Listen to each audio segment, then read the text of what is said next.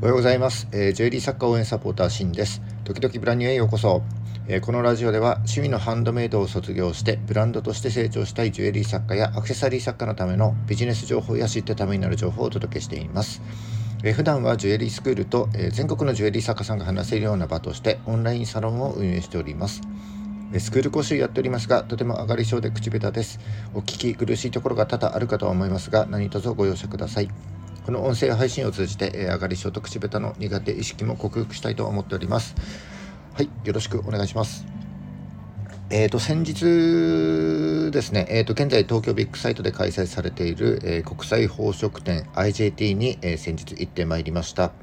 えー、コロナでなかなか行けなかったので、えーと、3年ぶりに行った感じになります、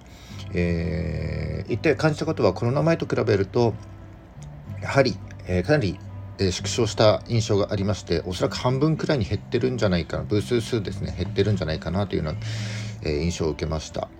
えー、それでもですねあのたくさんたくさんのあのジュエリーだったり、えー、宝石奇跡半奇跡色石とかですねあと機械工具類ですね、えー、たくさんありまして、え会場に入った瞬間ですねワクワクする、え気持ちがこう蘇ってくる感じが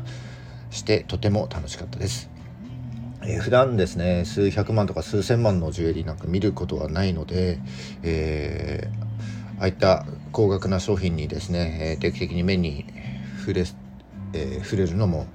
まあ、意識を高く保つことにつながるかななんて思いながら、えー、あちこちねちょっと回ってきました。で先日午前中はセミナーを受けまして、えー、と午後、えー、各ブースを回っていろんな人とこう話をしてですね、えー、と夜あの帰る前に御徒町の、えー、工具屋さんシーホースに、えー、寄って帰ってきたわけですけども、えー、午前中のセミナーの中でちょっと、えー、面白い気づきがあったので今日はお話したいと思っております。えー、ジュエリーはですね、えー例えばアパレルや、えー、その他の消費財と違ってですね実際にこう手に触れないとその素材感だったり、えデザインの良さだったりっていうのがなかなか伝わらない商品じゃないかなというふうに思います。えー、でもそれでもですね SNS やネットショップを中心にこう e コマース EC が、えー、日本でも拡大しているわけですが、えー、今回のセミナーはですねそんな EC についてえある宝飾メーカーの、え海外 EC についてのお話でした。えあ、ショッピファイですね。ショッピファイを活用した海外 EC についてのお話になりました。で、えーと、そのセミナーというのは3部コースになっておりまして、えー、1つ目がその宝飾メーカーの成功事例について、えー、2つ目が、えー、Google が登壇されまして、え、Google の活用について、えー、3つ目が、えーと、ショッピファイの営業の方とそのメーカーさんとの対談形式での、えー、セミナーみたいな感じで行われておりました。で中でも、えー、Google の話を今回ピックアップしてお届けしたいと思っております。えー、Google の中であるデータを出しておりまして、えー、日本の EC 化率というのは実は世界で第4位なんだそうですね。すごいですね。4位です。で、ところが、えー、1位、2位には中国とアメリカがいます。えー、で、1位の中国はというと、えー、日本のなんと13倍ももう EC 化率が進んでいると。で、アメリカに至っては9倍。9倍ですね。イントネーションがおかしい。えー、アメリカは9倍、日本の9倍 EC 化率が進んでいることになります。あちなみに3位はイギリスということでしたね。つまり、えーと、日本の EC 化というのはまだまだこれから、えー、どんどんどんどん、え、進んでいくということになりますね。えー、今回のセミナーではですねその、えー、EC の何ですかね、えー、根本的な概念について触れておりました、えー、概念というのは、えーと、消費者の購買行動に基づいたものになりますで従来私たちの消費者の、えー、購買行動というのはああれが欲しいとか何か欲しいというふうに思ったらですねまず、えー、広告やえー、お店とかですね、えー、でその商品について認知します。でえっ、とそういった情報を見て認知した後にこう欲しいというような感情を持って興味ですね。興味を持って。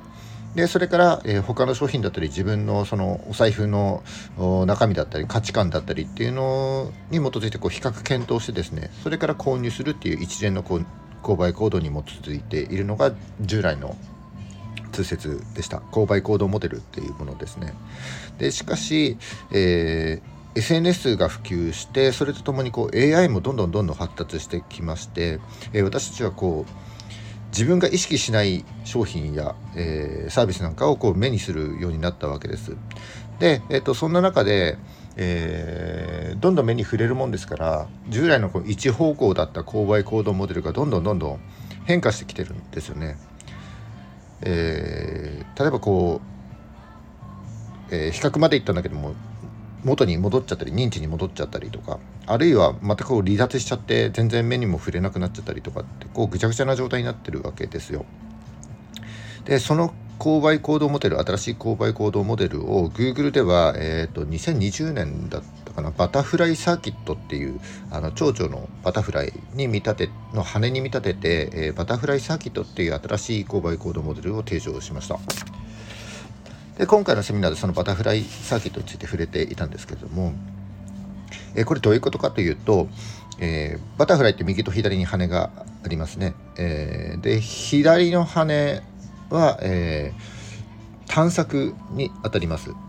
えー、いろんなものを探ったりとかですね情報に目を触れたりとかですねそういった探索が左の、えー、羽に当たります。で探索して、えーと、今度は右の羽に行くんですけど右の羽はですね、えーと、評価するわけです、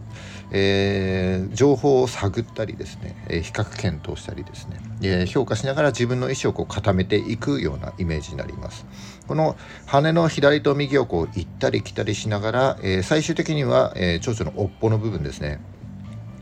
にこう落ちていって勾配に至るというような行動が、えー、バタフライサーキットになります。でこのバタフライサーキットっていうこう新しい購買行動モデルに基づいてじゃあ私たち、えー、ジュエリーブランドはどうしていけばというかというとですね、えー、消費者はいろんなところで、えー、情報に触れてますのでオンラインオフライン問わずですねつまり、えー、できるだけ多くお客様との接点を持ちましょうということになりますね。でも実際には、えー、なかなか管理が大変ですので自分がその最もターゲットとしているお客様に向けてですねなるべく多く接点を持ちつつ、えー、情報も出しつつですねその反応を見て、え、その反応に対して、えー、いいところに注力していくというような対応が必要じゃないかと思っております。でそんな中で一番重要なのは、えー、最終的なバックエンドを必ず用意しておくということですね。えー、左右の羽でこうバタフライサーキットこう、えー、行ったり来た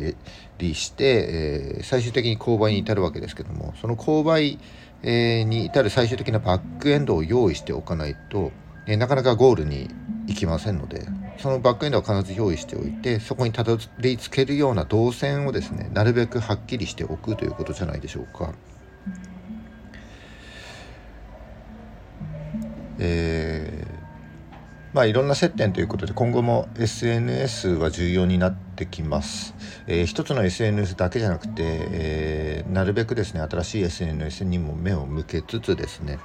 でまあネットショップも、えー、主軸となっていくと思いますので、えー、その SNS とネットショップですね、えー、今後も